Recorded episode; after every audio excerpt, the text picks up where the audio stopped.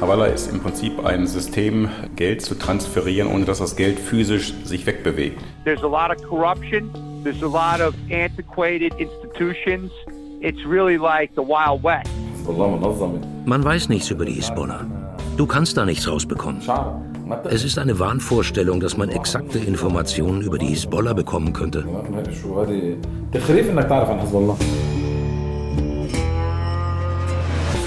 NDR Info.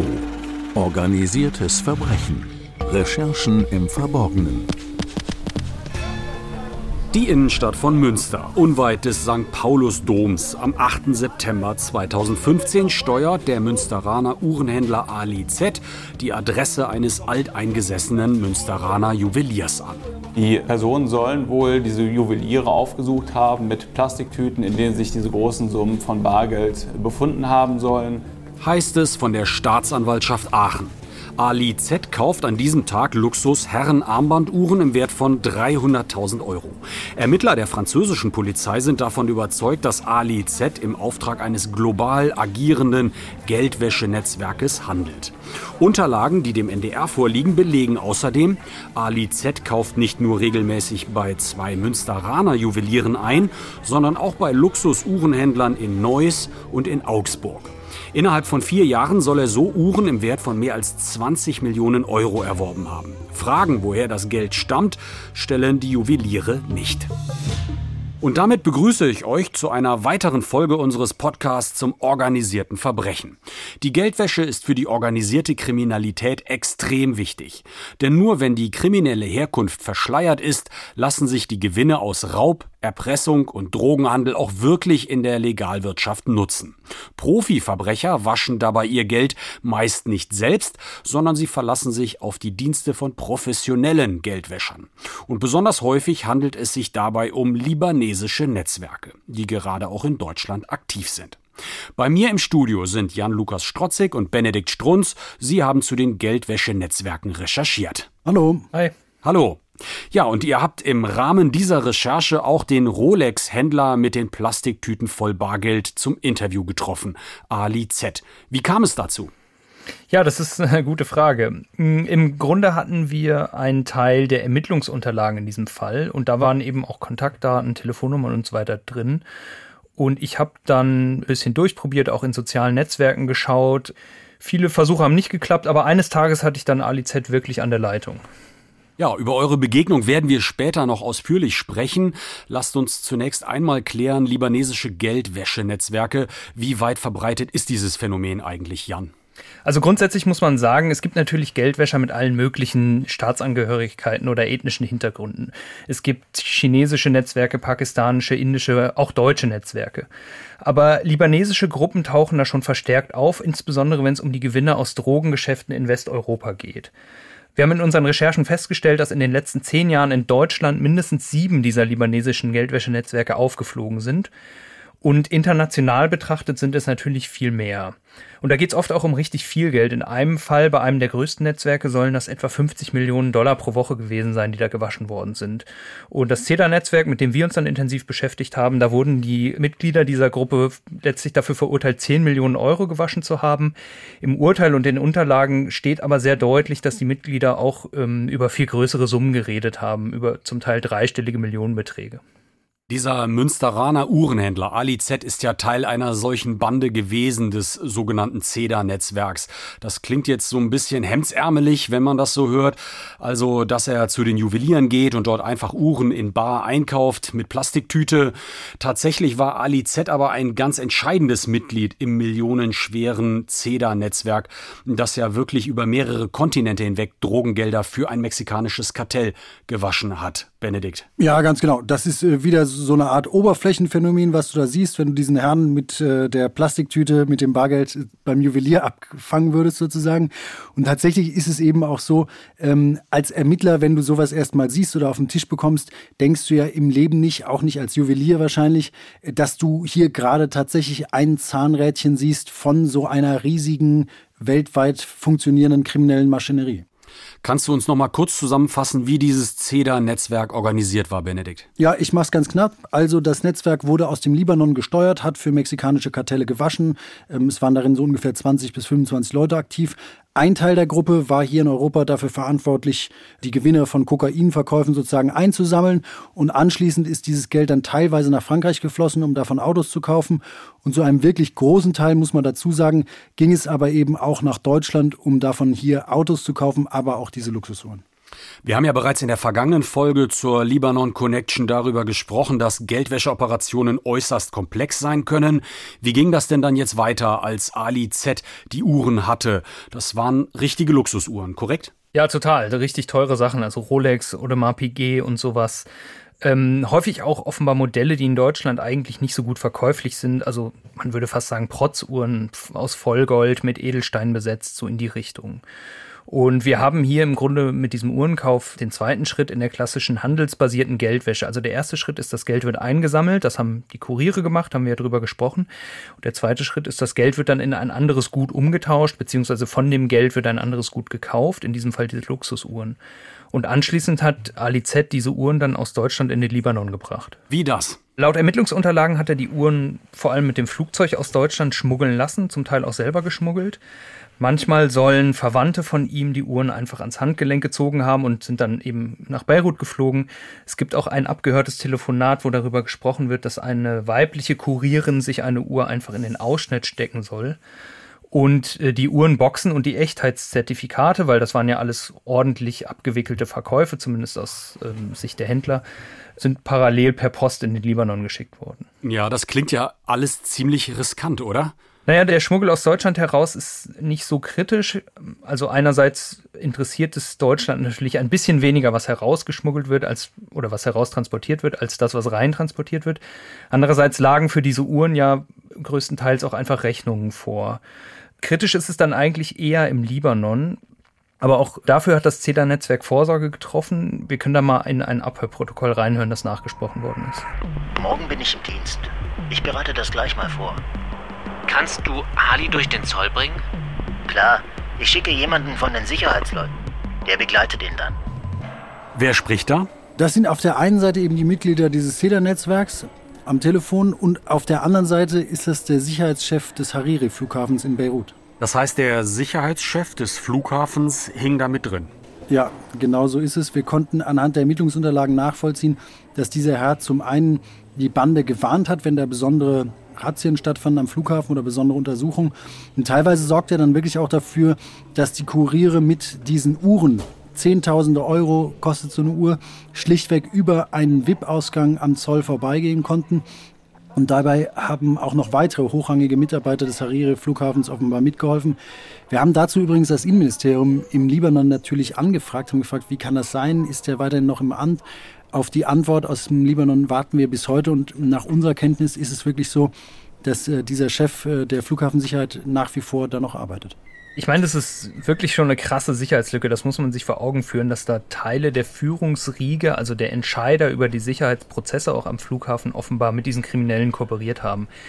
Wir wissen jetzt natürlich nicht im Detail, inwiefern sie in die ganzen Geschäfte eingeweiht gewesen sind. Was wir aber mit Sicherheit wissen und was wir auch aus der Akte belegen können, ist, dass dieser Sicherheitschef äh, von den Mitgliedern der CEDA-Gruppe wohl auch nach Paris eingeladen worden ist, mehrfach ähm, in teure Hotels und da gibt es dann auch in der Akte Bilder, wie sie dann beim Einkaufen sind, in Edelboutiquen und so in die Richtung. Und Paris war sowieso eine wichtige Stadt für das CEDA-Netzwerk, oder? Ja, dort haben sich die Anführer von dem CEDA-Netzwerk häufiger mit ihren, ich würde jetzt sagen, Untergebenen getroffen. Und das war dann wirklich schon so ein Lebensstil mit Fünf-Sterne-Hotels und feine Anzüge, teure Uhren, immer Kreditkarten, Bargeld dabei. Also schon echt ein bisschen abgehoben. Wenn wir so einen Geldwäschezyklus jetzt betrachten, dann sind wir ja aber noch nicht am Ende. Also CEDA arbeitet im Auftrag eines mexikanischen Kartells und hat den Auftrag, Kokaingeld zu waschen. Sie sammeln das Geld, kaufen dafür Golduhren und schicken die in den Libanon. Wie geht das jetzt weiter? Also die Uhren sind dann in Beirut und werden dort dann weiterverkauft. Es gibt im Nahen Osten einen guten Markt für teure Uhren. Und äh, wir haben dann zwei legale Operationen, nämlich einmal den Kauf und den Verkauf der Uhren. Und die illegale Operation, nämlich der Kokainhandel, steht im Grunde hinter diesen zwei legalen Operationen. Das Geld ist dann erstmal räumlich vom Ort des Verbrechens, also vom Straßenhandel in Europa mit Kokain getrennt. Es liegt in Beirut, ist nicht mehr in Europa und das Geld ist quasi legal, zumindest gegenüber dem libanesischen Staat, kann der Uhrenhändler im Libanon ziemlich gut erklären, wo das Geld herkommt, nämlich eben aus dem scheinbar normalen Handel mit teuren Luxusuhren. In dem Fall haben Sie dann spätestens an der Stelle schon einen, den ganz wesentlichen Schritt der Geldwäsche getan. Äh, und dann wird es eben noch hoch verfügbar gemacht, indem es äh, auf Konten im Ausland, sprich im Libanon, gebracht wird. Und damit ist es dann in Sekundenschnelle per SWIFT-Überweisung, wie auch immer, überall äh, an jedem beliebigen Ort der Welt verfügbar und kann beispielsweise vom Kartell in Bogota in einer Geldwechselstube wieder ausgecasht werden. Das war Jürgen Rosbach vom Bundeskriminalamt und wie er jetzt gerade theoretisch beschrieben hat, so ist es dann im Fall des CEDA-Netzwerks auch wirklich gewesen. Also im Libanon hat ein Bruder von Ali Z die Uhren verkauft, mit Zertifikat, mit Originalverpackung und so weiter. Und das Geld ging dann wohl direkt an den Chefaufseher des Geldwäschenetzwerks. Der hat das Geld an eine Geldwechselstube gegeben und von da aus wurde das Geld dann wohl offenbar teilweise auch noch mit Umwegen über asiatische Länder zurück an Vertreter des Kartells in, in Südamerika transferiert. Über sogenanntes Havala-Banking. Das hat uns Burkhard Schulze erklärt. Er ist auch Geldwäscheermittler beim BKA. Havala ist im Prinzip ein System, Geld zu transferieren, ohne dass das Geld physisch sich wegbewegt. Wenn ich hier zu einem Geldempfänger gehe äh, und diesem Geldempfänger einen Bargeldbetrag übergebe, der für jemanden im Ausland bestimmt ist, dann ruft dieser Geldempfänger seinen Kontaktmann im jeweiligen Ausland an und sagt ihm, dieser und dieser Betrag ist auszuzahlen. Ich gebe meinem Bekannten, meiner Familie oder wem auch immer ein bestimmtes Codewort. Der geht zu diesem Geldempfänger im Ausland und der zahlt ihm den Betrag aus seinem Topf. Ja, und bei Gelegenheit gleichen die Havaladare, so nennt man diese Havala-Banker sozusagen, ihre Töpfe untereinander dann aus. Also zum Beispiel die Wechselstube im Libanon schaut, wie viel ihr die Wechselstube in Kolumbien zurückgeben muss. Und dann macht man das auf einen Schlag oder man sucht eben auch nach Kompensationsgeschäften. Und mit den Autos lief das genauso? Ja, offenbar schon. Also wir konnten zumindest nachvollziehen, dass neben Ali Z, äh, diesem Uhrenhändler, eben auch ein Autohändler aus Düsseldorf in dem Netzwerk aktiv war. Der hat auch eine wichtige Rolle da gespielt. Und der hat unter anderem Gebrauchtwagen aus Deutschland nach Cotonou verkauft und verschickt. Und diese Autos werden dann in Benin weiterverkauft.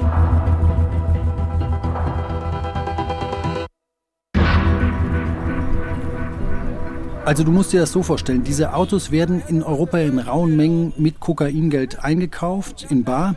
Dann gehen sie nach Cotonou und anschließend, wenn die da im Hafen ankommen, gehen die direkt aus der Stadt raus zu so riesigen, riesigen Parkplätzen. Also so ein Parkplatz ist vielleicht fünf Fußballfelder groß.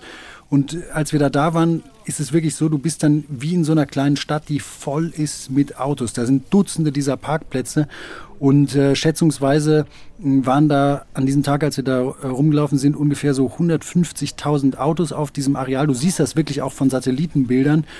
Und für Ermittler ist das natürlich das totale Nirvana. Wenn da Autos drin sind äh, in dieser Maschinerie, da findest du nichts mehr. Also musst vorher wissen, was da passiert. Wenn es einmal da angekommen ist, äh, ist over. Und ähm, für einen Abschnitt, wo diese Autos verkauft werden, also für so einen Teil eines Parkplatzes, ist dann immer ein Aufseher verantwortlich. Der sitzt auf so einem großen Stuhl. Und äh, einer dieser Aufseher hieß Shady. Und mit dem haben wir uns unterhalten und haben uns das System mal erklären lassen. Alle Lieferungen kommen aus Belgien oder aus Hamburg. Die Händler in Europa haben Visitenkarten, die sie auf der Straße an die Autos heften. Wenn die Leute ihre Autos verkaufen wollen, dann rufen sie die Händler an. Wenn dann beim Händler 10 bis 15 Autos zusammengekommen sind, dann sorgt eine andere Firma dafür, dass die Autos in die Häfen kommen. Und die Schiffe bringen sie dann nach Afrika. Naja, und da in Afrika, in Cotonou, werden diese Autos dann eben wieder mit Bargeld von Käufern gekauft. Und die Autohändler gehen mit diesem Bargeld dann ganz entspannt zur Bank, können es da einzahlen. Und da fragt natürlich niemand danach, wo denn jetzt dieses Bargeld herkommt, ob in Europa mit unter Umständen inkriminiertem Bargeld diese Autos gekauft wurden. Also das Geld ist dann sozusagen faktisch sauber. Das kann niemand mehr nachvollziehen. Ja, das, was man hier im Hintergrund hört, das sind die äh, Geräusche der Geldzählmaschinen, die da gerade so ein bisschen heiß laufen. Wir sind dann nämlich in Cotonou auch mal in eine Bank reingegangen, sind dann vielleicht auch so ein bisschen unabsichtlich sogar in so eine Art ähm, hinteren Bereich gekommen, wo die Geschäftskunden da ihr Geld einzahlen. Und das war wirklich äh, unvorstellbar. Da sind wirklich dann Kunden mit Rollkoffern voll von Bargeld angekommen und haben das eingezahlt. Also ich hatte da definitiv schon den Eindruck, dass es da ziemlich leicht ist, Bargeld in das, in das Banksystem zu bringen. Und das ist wohl auch einer der Gründe, warum die Agenten der amerikanischen DEA, also die US-Drogenermittler Westafrika, sehr auf dem Schirm haben. Das bestätigt uns Ex-DEA-Mann Derek Malls.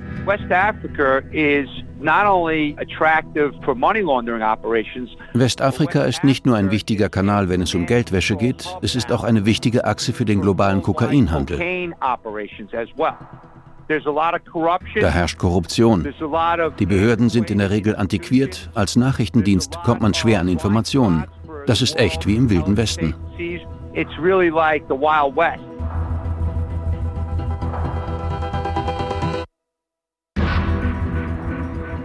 Ich würde an dieser Stelle ganz gern nochmal zurück nach Deutschland kommen.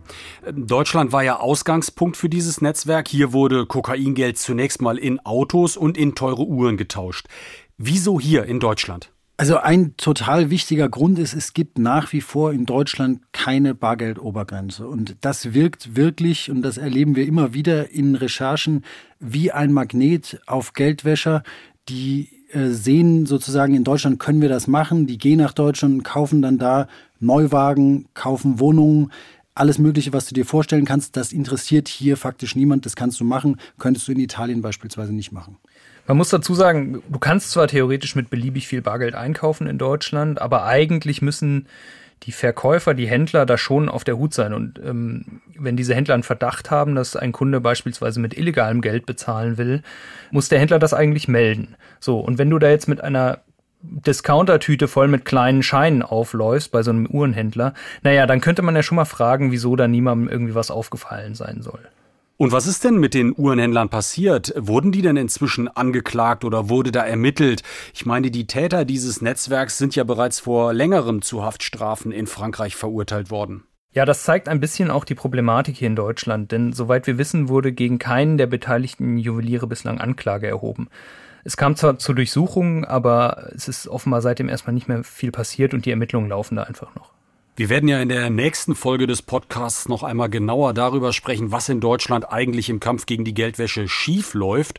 Unter anderem mit Sebastian Fiedler vom Bund Deutscher Kriminalbeamter. Eine Schwierigkeit bei den Recherchen zur organisierten Kriminalität besteht ja im Quellenzugang. Also man hat dann viel mit Polizei, Staatsanwaltschaft und so weiter zu tun, aber wenig mit den Beschuldigten selbst. Ja, häufig, weil die einfach keine Lust haben, mit uns zu sprechen. In dem Fall habt ihr aber mit einem Mitglied des CEDA-Netzwerks sprechen können. Jan, du hattest dann ja irgendwann Ali Z am Telefon. Wie ging es dann weiter? Ja, ich war mir erstmal gar nicht so sicher, ob das wirklich Ali Z ist oder äh, vielleicht jemand anders, aber ähm, wir haben dann öfter auch telefoniert und dann ging so ein bisschen das Verhandeln los.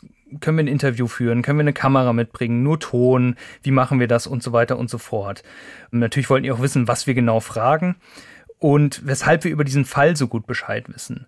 Naja, da, da haben wir einfach erstmal auch intern ein bisschen diskutiert. Ähm, wir wussten ja, dass wir es da irgendwie mit Leuten zu tun haben, die zumindest beschuldigt werden, mit äh, Terroristen zusammenzuarbeiten, die offenbar für ein mexikanisches Drogenkartell Millionen waschen.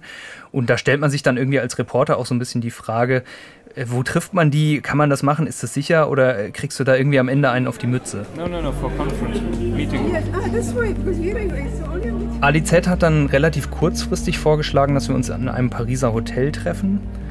Da haben wir dann so ein kleines Konferenzzimmer angemietet und ja, sind dann natürlich hingefahren, weil wir wollten ja das Interview machen. Und dann begann irgendwie erstmal das Warten. Also erst eine Stunde, zwei Stunden, drei Stunden und irgendwie kam er einfach nicht. Und irgendwann kam er dann doch. Er hatte dann noch seinen Neffen, glaube ich, dabei.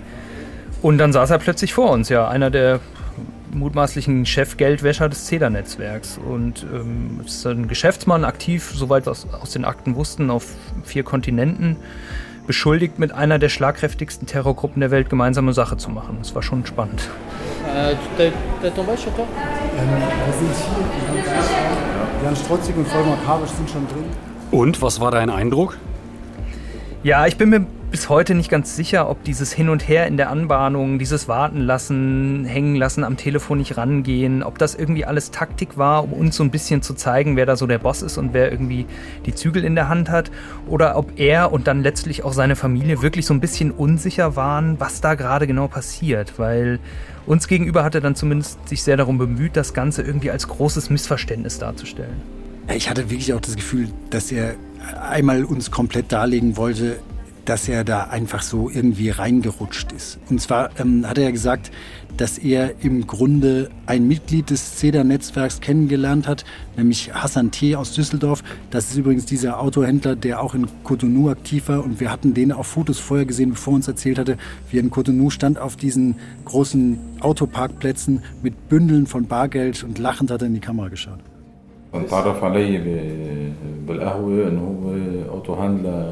Ich habe Hassan T. im Café kennengelernt und ich habe ihm erzählt, dass ich mit Uhren handle. Er sagte, er sei Autohändler und ich habe mir dann seinen Parkplatz angeschaut. Ziemlich groß.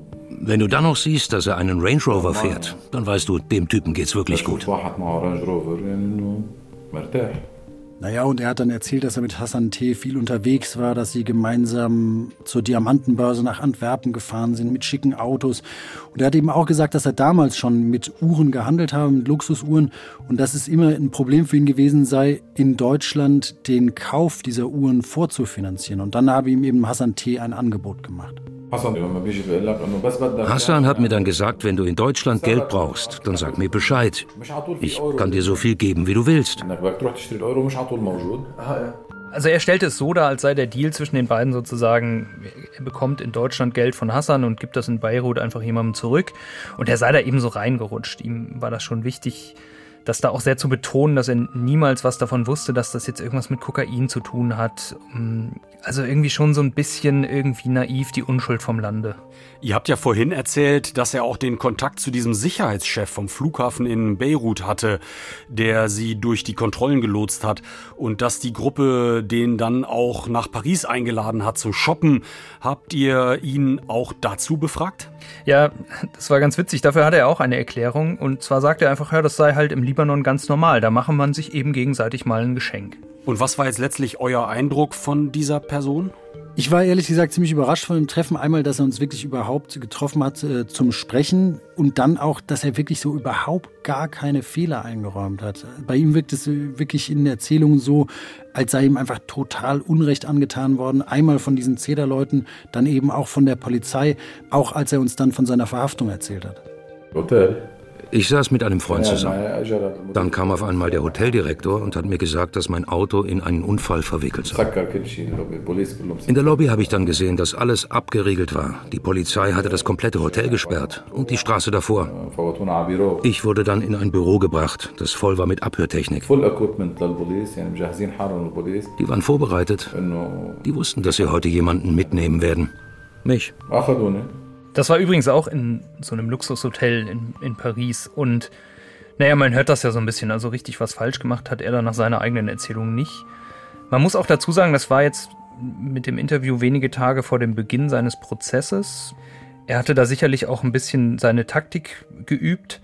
Aber jetzt mal Geldwäschevorwürfe hin oder her. Wenn man sich vergegenwärtigt, dass der Mann internationaler Uhrenhändler ist, ein Geschäftsmann, der über mehrere Ländergrenzen hinweg agiert, der Millionen Umsätze mit diesen Golduhren macht.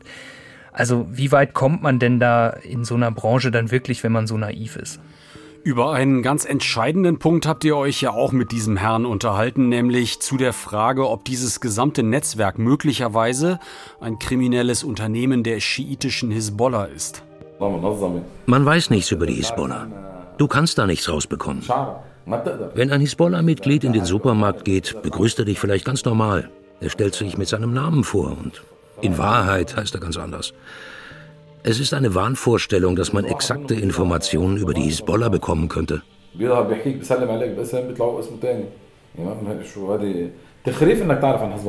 Exakte Informationen über die Hisbollah und über ihre Verstrickungen in die Kokaingeldwäsche sind tatsächlich ziemlich schwer zu bekommen.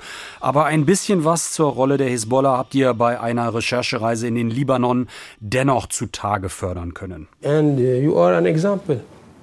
What do you mean? You are an example. If Hezbollah want to get at you, can get you. mein Bruder hat mir gesagt, dass seine Leute Waffen tragen und dass sie Geld in Panzerfahrzeugen abholen. You suppose I will tell you something. Yeah. Let's talk seriously for yeah. your own safety.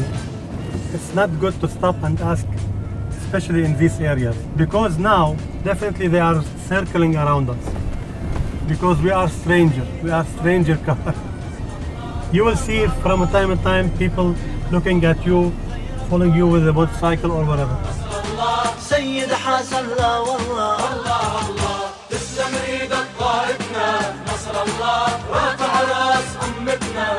الله